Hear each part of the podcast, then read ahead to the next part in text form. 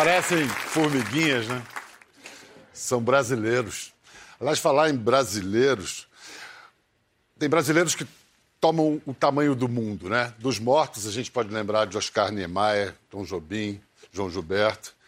Dos vivos, Paulo Coelho, Pelé, Gisele Bündchen e esse cara que a gente vai receber hoje. Não é só que ele vê o que outros não veem, nem só que ele captura essa visão e com ela liberta os olhos dos outros. E não é só que seu olhar abre os olhos da gente. As imagens dele descortinam não só a alma de quem é visto, mas principalmente de quem as vê também. Ele nos revela olhos que temos e nem sabemos, ou que tínhamos esquecido pela falta de uso ou pela indiferença. Os olhos da consciência. E mais, suas fotos chegam a esta consciência pelo atalho misterioso do inconsciente. Bom, feita toda essa análise introdutória, vamos resumir. Ele é apenas um fotógrafo. Apenas um dos maiores fotógrafos da história da fotografia. Um brasileiro, um mineiro, um cidadão do mundo, um trabalhador a serviço dos trabalhadores. Difícil achar alguém que tenha caminhado por tanto mundo. Íntimo, desde a África ancestral às Américas profundas. Se ele quer chegar a algum lugar, ele chega, custe o que custar. Vai de avião, a pé, de canoa, balão. Radicou-se em Paris há 50 anos, um economista que a arte abduziu. E agora chega aos 75 anos sem planos de se aposentar. Ao contrário, enquanto trabalha num projeto sobre povos da Amazônia, acaba de lançar um novo livro e abrir uma exposição ampliada do trabalho lendário que fez há 33 anos em Serra Pelada. Recebam Sebastião Salgado.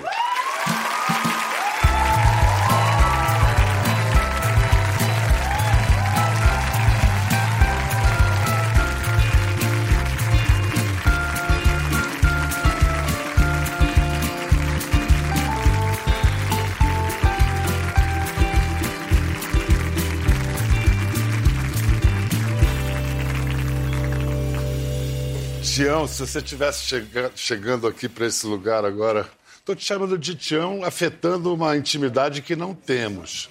Mas todo mundo, os amigos, chamam de Tião. Absolutamente. Você me permite? Prazer. É, Sebastião também é um nome lindo quando se fala inteiro, assim. Seu pai como se chamava? Sebastião. É por causa... Até gente.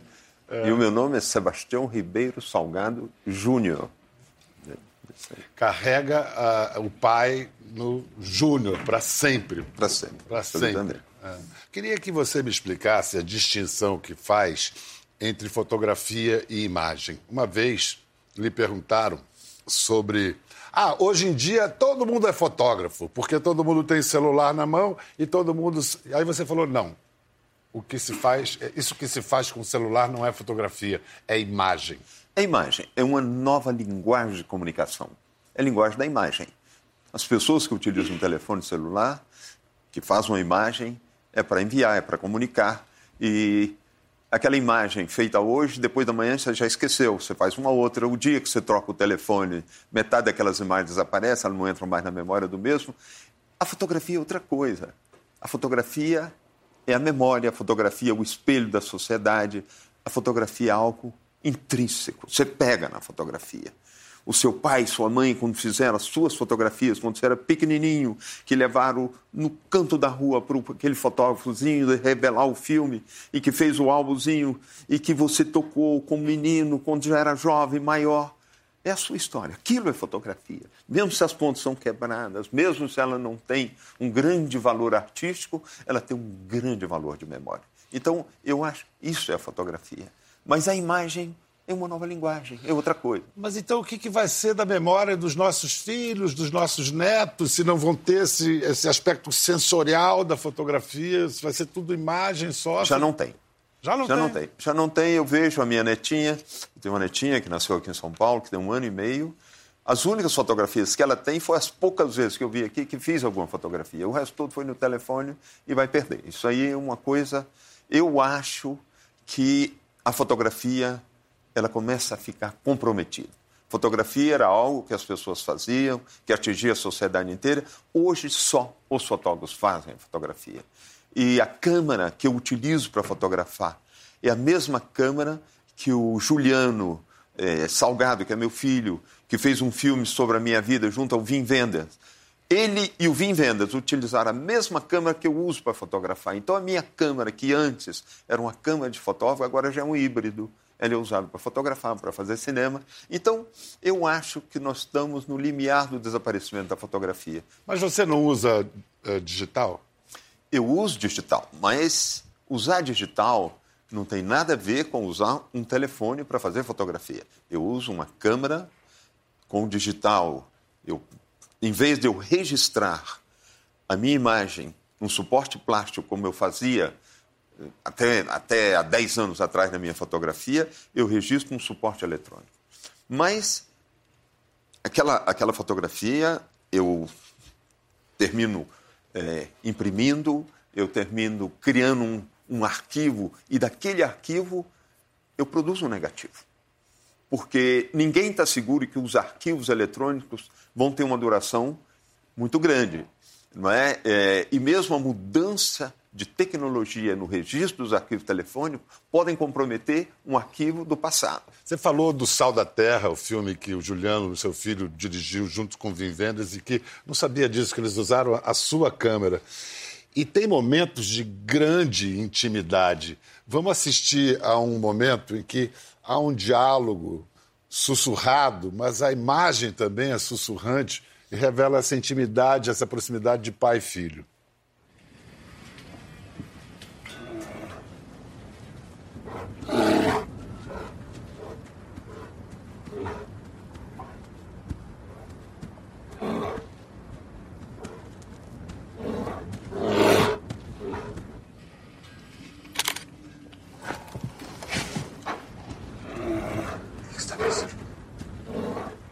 Você está pensando o quê, pai? Eu estou pensando que eu não sei, vai ser complicado de fazer essa história. Se isso aqui é bom.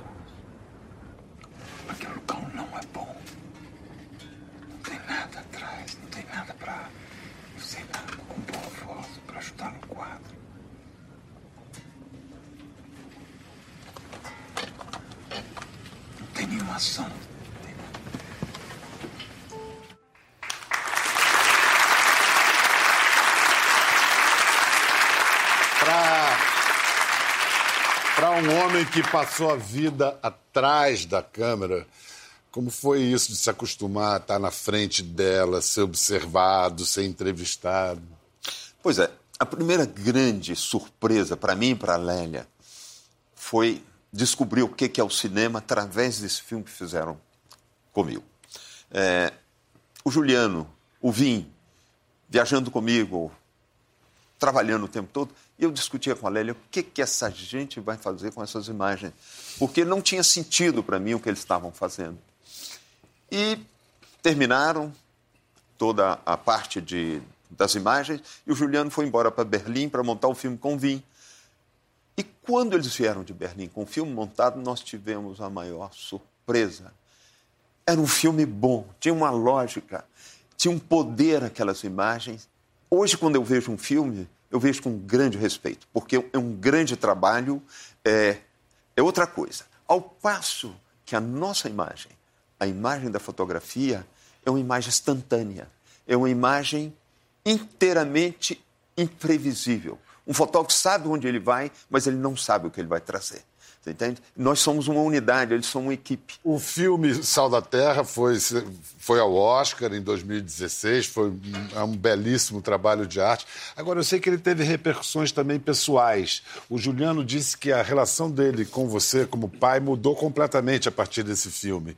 É, eu acho que ele conhecia o pai que voltava das viagens, com toda a dor que, as, que aquelas viagens é, é, que você trazia na, na bagagem. É, o que, que mudou para você na sua relação com seu filho fazendo esse filme? Olha, as coisas que eu fiz nunca aconteceram na porta da minha casa. Eu tive que buscar, buscar no planeta inteiro. Eu rodei mais de 130 países. É, é a minha vida, era a minha profissão. Eu fui. Eu tinha uma vida familiar muito forte, porque eu e a Lélia vivemos juntos há 55 anos, nós tivemos nossos filhos, mas na realidade nossos filhos foram criados pela Lélia. Eu estava sempre viajando, sempre realizando. Para mim, o grande prazer da minha vida era o dia, no país que eu tivesse, que eu tomava o último táxi para ir para o último aeroporto para voltar para minha casa. Mas, mesmo assim, eu não criava meus filhos. Quem criava era a Lélia. Então. O Juliano pode ter se ressentido disso? O Juliano sentiu. Claro que ele sentiu a falta de um pai. Então, esse filme foi a oportunidade que nós tivemos durante meses de viajarmos juntos. O Juliano viajou comigo quando eu era menino. Eu levei o Juliano na Índia, o Juliano viajou comigo no Ruanda, o Juliano viajou comigo em vários lugares do mundo. Não é à toa que o Juliano é cineasta que viaja no mundo inteiro também, não. Ele, ele, ele viu quando era menino. Mas esse filme permitiu uma grande aproximação e talvez uma grande compreensão para o Juliano de saber o que, que era a minha vida, o que, que eu fazia, como eu fotografava, como me relacionava com as pessoas. E eu aprendi a conhecer intimamente o meu filho. E a, a, grande parceira, então, você não teria feito a sua obra se não fosse Lélia, pra, não só para segurar os filhos, mas para segurar você, né? Para te dar. O que, como é que você eh, definiria essa parceria? O que representa Lélia na sua obra, além da sua vida? A Lélia representa tudo na minha vida. Eu não digo só a minha obra, toda a minha vida, tudo. Olha, nós estamos juntos há 55 anos. Quando eu conheci a Lélia, a Lélia tinha 16 anos, eu já era bem mais velho, eu tinha 19. Muito mais velho. Um homem mas é, feio. Mas é, naquela época fazia uma diferença. É verdade, três anos já saiu. É, olha, nós não tínhamos três meses de namoro, nós já tínhamos uma conta conjunta de banco. Entende? E nós já sabíamos que Cheia de dinheiro, imagino, né? Não, não tinha nada. Nós mas nós tínhamos um projeto de vida. Sei. Entende? Tínhamos um projeto. Eu lembro, a Lélia de Vitória, eu estudava em Vitória, no Espírito Santo, no sábado à noite, a gente ia para um boteco que tinha em Vitória, nós tomávamos uma garrafa de cerveja, que não tinha dinheiro para tomar duas, mas com aquela garrafa a gente ficava de fogo e nós traçávamos o nosso futuro, o plano de futuro, e foi onde nós fomos. Nós viemos depois para São Paulo. Na realidade, naquela época a Lélia era pianista. A Lélia fez 18 anos de piano. Ela estudou piano durante muitos anos. Depois a Lélia teve um grande drama na vida dela. No último ano que nós estávamos no Brasil, antes de sairmos para a Europa, com a diferença de um mês, ela perdeu o pai e a mãe. Foi um drama. É, o, pai morreu num acidente de incêndio e a mãe estava com um câncer terminal e ela perdeu a mãe também um Nossa, mês depois. Tragédia. E a Lélia nunca mais tocou um piano. Ela abandonou o piano, nós fomos para a França e a Lélia foi fazer arquitetura. A Lélia é arquiteta, formada pela Universidade de Paris. E levaram pelo menos 20 anos depois que nós estávamos na França para a Lélia voltar a comprar um piano outra vez. Ela voltou a tocar? Voltou a tocar para nós. Ela nunca mais voltou a tocar em público, a dar concertos. Mas. Então, eu e a Lélia somos uma unidade. Então, eu tenho um complemento incrível na minha vida profissional, eu tenho uma companheira incrível na minha vida pessoal, eu tenho. Olha, eu não sei onde eu começo, onde termina a Lélia. Você entende? Então, para mim, é uma coisa fantástica. Eis o livro, o livro citado, uma beleza de volume. Pode abrir qualquer página que vai ser o mesmo impacto. a nossa equipe foi ver essa maravilha de exposição com a curadoria da Lélia.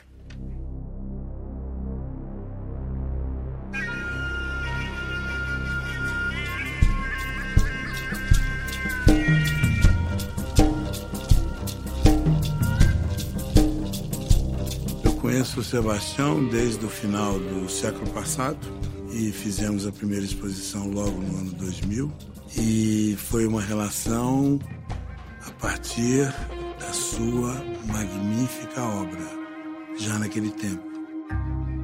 Ele sempre me pareceu um daqueles brasileiros que dão orgulho ao país. O que eu acho extraordinário do Sebastião é exatamente essa sua capacidade de enxergar aquilo que os outros, que o olhar comum não enxerga. E vai um pouco além, portanto, quando ele vai buscar fatos, situações, pessoas meio inusitadas, meio surpreendentes, que estão aí na realidade do, do, do mundo inteiro. Né? Seja no ser humano, seja na natureza, seja na, na vida no, no meio ambiente, seja no mar, seja onde for, ele vai buscar essas imagens. Cada um que trabalha aqui por meio recebeu Essa exposição Gold do, do Pará, da Serra Pelada, que é um trabalho dos anos 80, onde ele registra aquele formigueiro humano que revela de um lado a ambição, a realidade, a busca, a tentativa de um país de maneira metafórica, de um país que deseja descobrir sua riqueza o tempo todo, né? Isso é um, é um fato interessante ele trazer isso novamente nesse momento no Brasil, né? Eu gosto muito daquela do formigueiro, aquela imensa que tem praticamente milhares, milhares de pessoas. É um ângulo muito especial que ele publicou já naquela ocasião, que está de novo aí.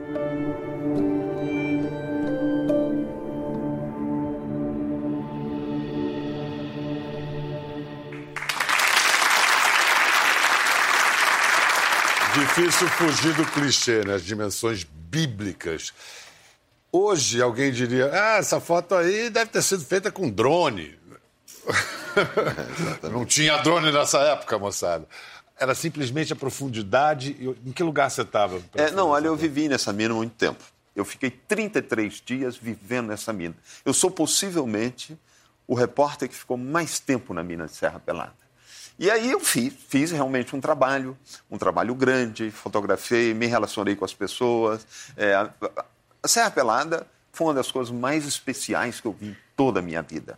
O dia que eu cheguei na beira daquela cratera, eu arrepiei, todos os pelos do meu corpo subiram. Eu achava que eu estava preparado para ter aquela cena que eu já tinha visto muito na televisão, em revistas, mas pessoalmente, quando eu vi aquilo, eu falei: é a construção das pirâmides do Egito, são as minas do rei Salomão. Era uma coisa, um pedaço da nossa história que estava acontecendo em frente a mim. Era a representação da nossa história passada. E aí eu fiquei, fiz um trabalho mais longo, porque era para um livro, mas não publiquei essas fotos porque todo mundo já tinha publicado. Levei quase seis meses para publicar as fotos. E quando eu publiquei, quando eu, eu editei as fotos, eu mostrei o editor da agência Magno, que eu fotografava para Magno, eu era membro da Magno nessa época, e ele falou: Sebastião, é uma grande história, vamos mandar para as revistas.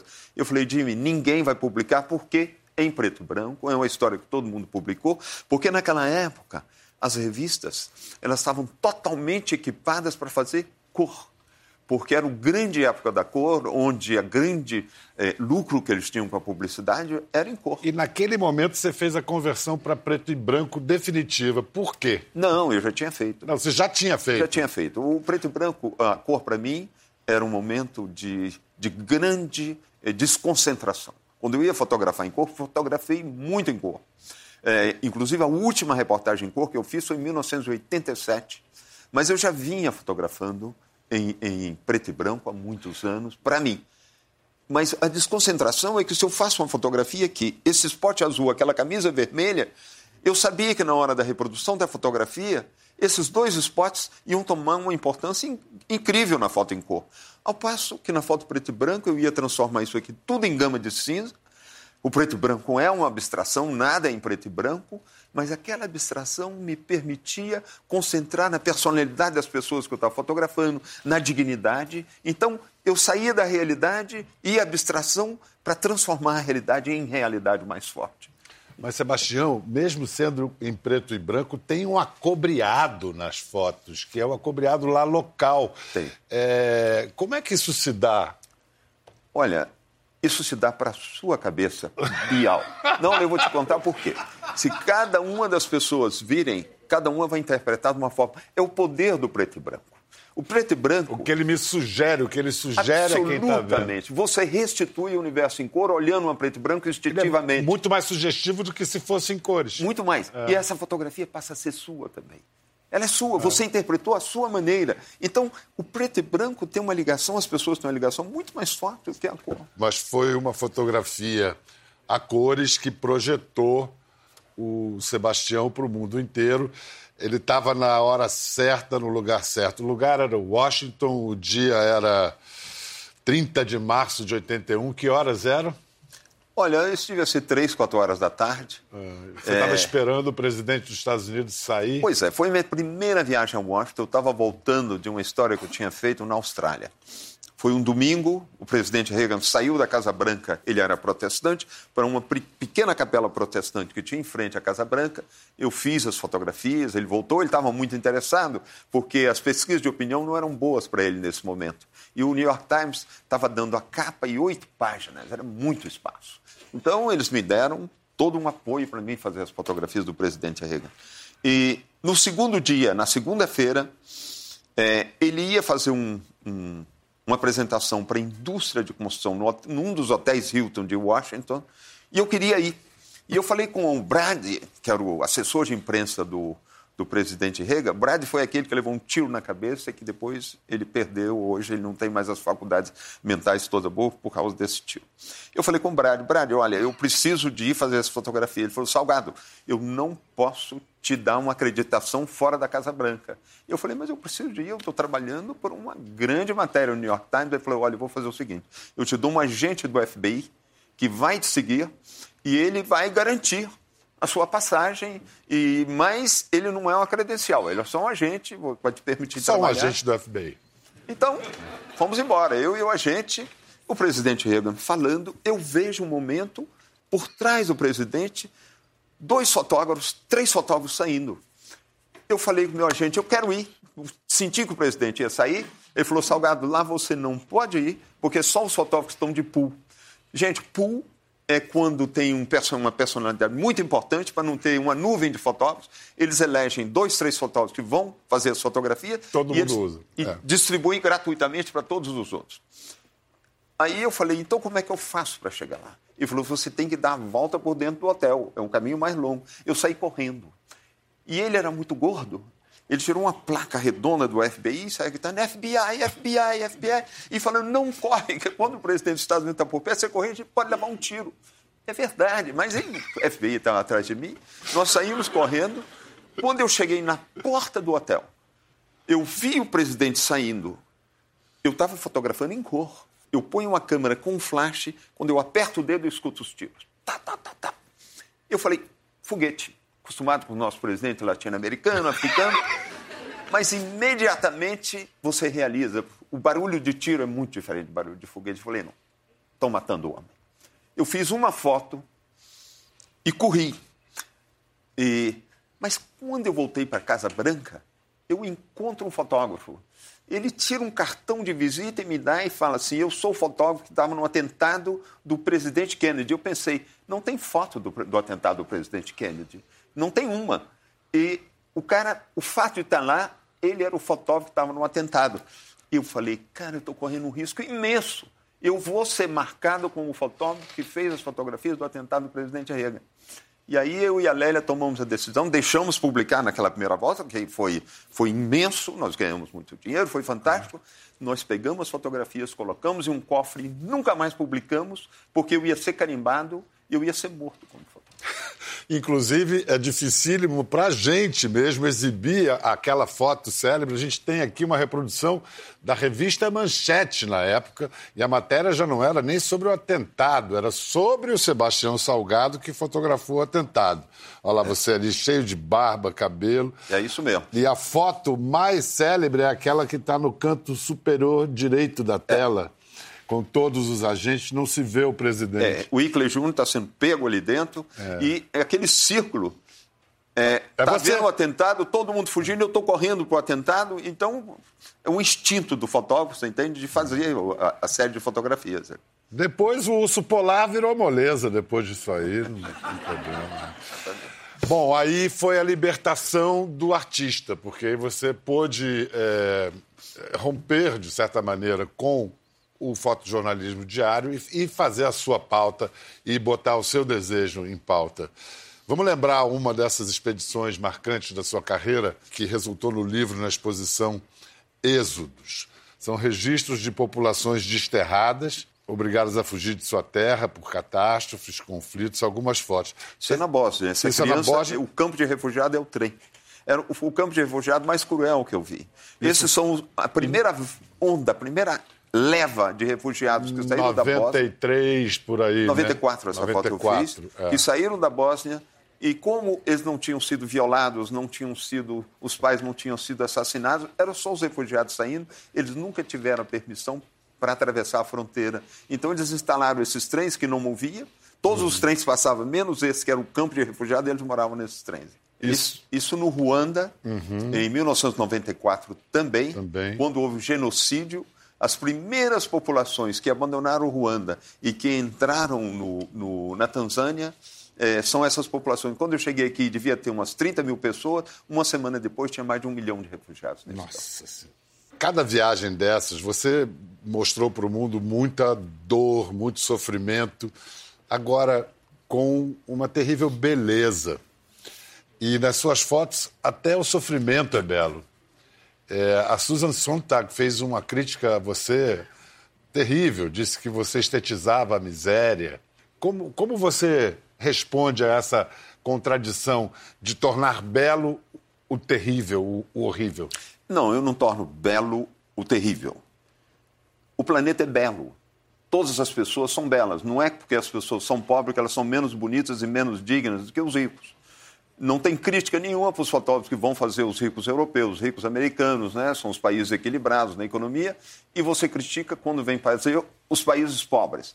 Então, é uma discussão, uma discussão muito de país rico, com um grande problema de consciência em relação aos países pobres, porque sempre houve, não é, um, um, uma grande exploração do norte em direção ao sul. Então isso. O legado colonial. Grande, é, é. Legado colonial com uma grande diferença.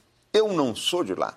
Eu sou daqui quando eu fotografo as pessoas pobres daqui da Ásia, da África, eu estou fotografando o meu lado do mundo. Foi um, um, marco na sua trajetória Gênesis, porque pela primeira vez não eram os humanos o, o foco central do trabalho. O que foi isso?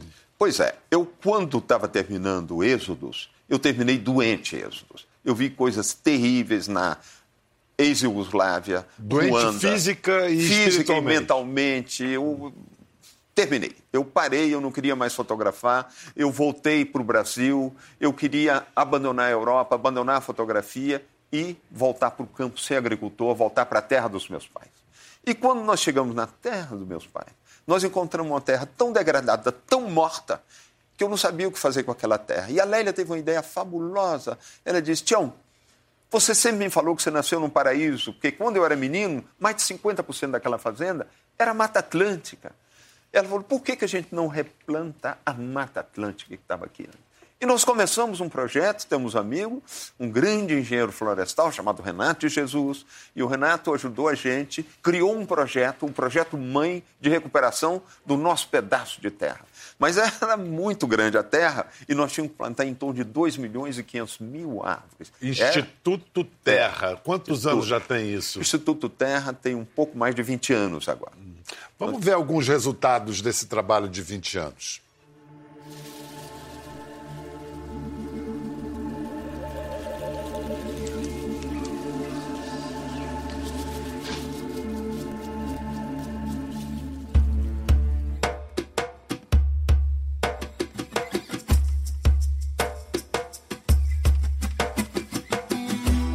Instituto Terra foi fundado em 1998 por Lélia e Sebastião Salgado, onde era a antiga fazenda da família do Sebastião e com a ideia inicial de fazer a restauração de toda a fazenda, porque ela estava completamente degradada por conta da, da, atividade econômica, que era uma fazenda de gado, e praticamente não existiu mais nada da mata nativa anteriormente.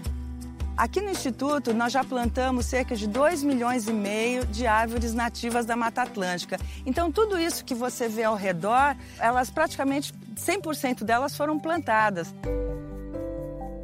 As principais atividades do Instituto Terra são atividades de restauração ambiental, pesquisa, desenvolvimento de sementes e, e desenvolvimento de mudas nativas e nós temos um grande programa, que é o programa Olhos d'Água, que é o de recuperação de nascentes aqui do Vale do Rio Doce.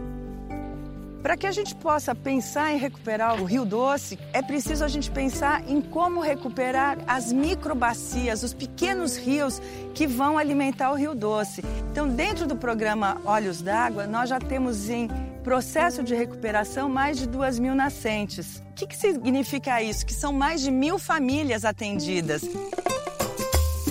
É, depois que a gente conheceu o Instituto Terra, o, o programa Olhos d'Água, o que mudou justamente foi a possibilidade da melhoria de água e quantia de água a mais que a gente está tendo. A gente tem água mais abundância em casa, né, para as plantações, para a lavoura de café, né, e, e, além de tudo, então tem é, fornece água, né. Já, essa daqui é a tal que sai da direto do produtor ao consumidor, não tem atravessador no meio não. A diferença é boa, né? Porque antes, né, nós passávamos muita dificuldade com água, né? Depois que a gente não tá assim, reflorestamento, né? Aí agora tá tendo bastante água, né? Aí eu espero ter uma rocinha assim, toda verdinha, que tenha água para molhar. É isso, né? Essas famílias, elas têm a capacidade, então, de dar continuidade, de olhar essas nascentes, de fazer a manutenção das suas áreas e o mais importante, quando eles percebem o resultado que eles conseguem com a recuperação das nascentes, eles querem fazer mais. Então eles fazem: "Ah, você tem mais muda, vamos replantar". E mais bacana ainda, o vizinho que viu o que, que aconteceu com aquele que acreditou no programa, ele quer se engajar também, porque ele sabe que se ele não tiver água, ele não tem futuro. Que beleza, que beleza. Essa maldição sobre Minas, a, a, maldição de sua própria riqueza, que de sua própria destruição, é, isso não tem jeito, vai ser para sempre assim. O Rio Doce tem salvação? O Rio Doce tem salvação. Olha, quando você vê essas nascentes que nós estamos recuperando, o Rio Doce é um dos maiores rios do centro-sul do Brasil. Aliás, é o maior rio que nasce e morre no centro-sul do Brasil. É, o Rio Doce tem uma extensão de quase 900 quilômetros e foi navegável quando eu era criança. Hoje é um rio morto é um rio completamente assoreado e esse projeto de recuperação de nascentes é a recuperação de nascentes do Rio Doce. Nós temos em torno de 370 mil nascentes a recuperar e nós vamos recuperar. Nós vamos refazer o sistema de água do Vale do Rio Doce. Tem um esclarecimento que é muito importante fazer para as pessoas. Que as pessoas pensam que a água nasce na terra, que a água nasce nas pedras, na montanha. Não, a água vem num rio aéreo. Por isso que é importantíssimo proteger a Amazônia, porque o nosso, a maioria do nosso sistema de água vem da Amazônia. O dia que acabar com a Amazônia, vai ser complicado o nosso agricultura, o nosso sistema de água. Mas, enfim, vem no rio aéreo e quando essa água cai, se você não tiver uma capacidade de reter essa água no solo, ela passa no solo, provoca uma erosão e vai embora. Ela não fica. E o que, que retém água no solo? As árvores. Então, olha, é muito fácil compreender. Olha, todos vocês que estão nesse auditório, você inclusive. Se você lavar a sua cabeça e não usar um secador de cabelo, você leva umas duas horas para secar o seu cabelo. Eu, se eu lavar a minha, está seca em um minuto, não é? A minha cabeça é a terra sem árvore. E a sua é a terra com árvores. Então, não sei por quanto temos... tempo. Ah, por muito tempo. Nós temos que ter árvores. Você fala de planos para daqui a 50 anos, você fala sobre esse projeto da Amazônia, você tem seu, sua militância ambiental. Planos para aposentadoria, você vai me falar em instantes, depois de um rápido intervalo.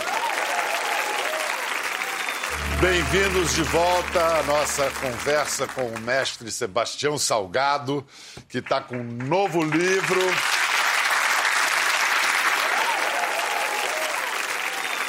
O primeiro lançamento desse livro no mundo está sendo aqui no Brasil.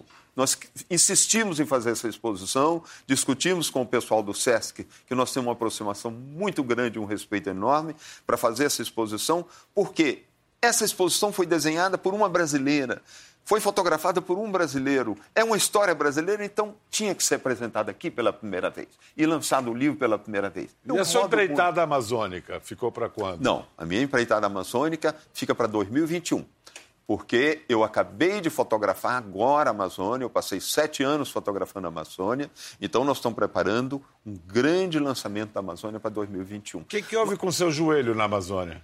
Não, eu quebrei o joelho. Mas eu... teve o que? Caiu? Não, eu fiz, eu saltei e escorreguei, quebrei o joelho muito bem quebrado, quebrei, tive que fazer duas operações e parei seis meses. Esse livro, Gold, Serra Pelada, só existe por causa desse joelho quebrado. Bendito joelho. eu passei seis meses parado por essas operações e eu falei, eu sabia que eu tinha uma história que eu não tinha editado completamente naquela época. Eu editei e quando a Lélia viu as fotografias, ela resolveu dar um fórum para essas fotografias, dar um livro e o livro deu lugar também a uma exposição. Mas você me fez uma pergunta interessante sobre o futuro. É. Olha, Biel. Você vai parar algum dia? O dia que eu parar, vai ser para morrer. Porque se a gente deixar o futuro da gente passar para trás, nós terminamos. Então você tem que ser, sempre ter um futuro na sua frente. Você tem que ter projetos. Então, eu tenho muitos projetos, mas eu acho que o grande projeto da minha vida foi o Instituto Terra. Olha, para terminar, eu queria te agradecer muito esse seu tempo. A gente já está, infelizmente, tem que terminar. É, mas, Tião, eu preciso. É, você está falando no futuro, você tem o seu trabalho importantíssimo de ativismo é, ambiental. Qual é a sua visão sobre a política ambiental do governo Bolsonaro? Você vê algo de promissor ou positivo, algum espaço para negociação? Pode ser até que venha a ter, pelo momento não vejo. O que está acontecendo com o, o presente governo é, é um governo que não tinha proposta de governo. Não existia um programa de governo. Era um governo que eu, pessoalmente, tenho a impressão que ele não estava preparado para ganhar as eleições. E que ganhou as eleições. E hoje nós temos um governo que a impressão que eu tenho que ele está altamente preocupado a desmontar as instituições. A proposta que nós temos para tudo que é ligado ao meio ambiente, nós temos como se o meio ambiente fosse um mal para uma nação, quando na realidade é uma proteção da vida dos cidadãos de uma nação. Proteger o meio ambiente é proteger uma nação, realmente. Então eu tenho uma grande preocupação, eu tenho uma grande esperança que esse governo acorde e que proteja essas grandes instituições que levaram dezenas de anos, centenas de anos para ser feitas e feitas com grande sacrifício e que fizeram um trabalho colossal. Eu acho que essas instituições têm que ser protegidas e não destruídas. Eu espero que esse governo acorde e que proteja essas instituições.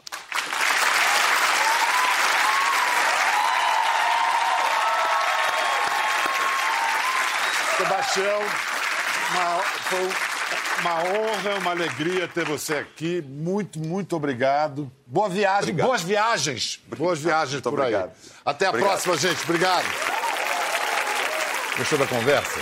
No Globoplay você pode acompanhar e também ver as imagens de tudo que rolou. Até lá.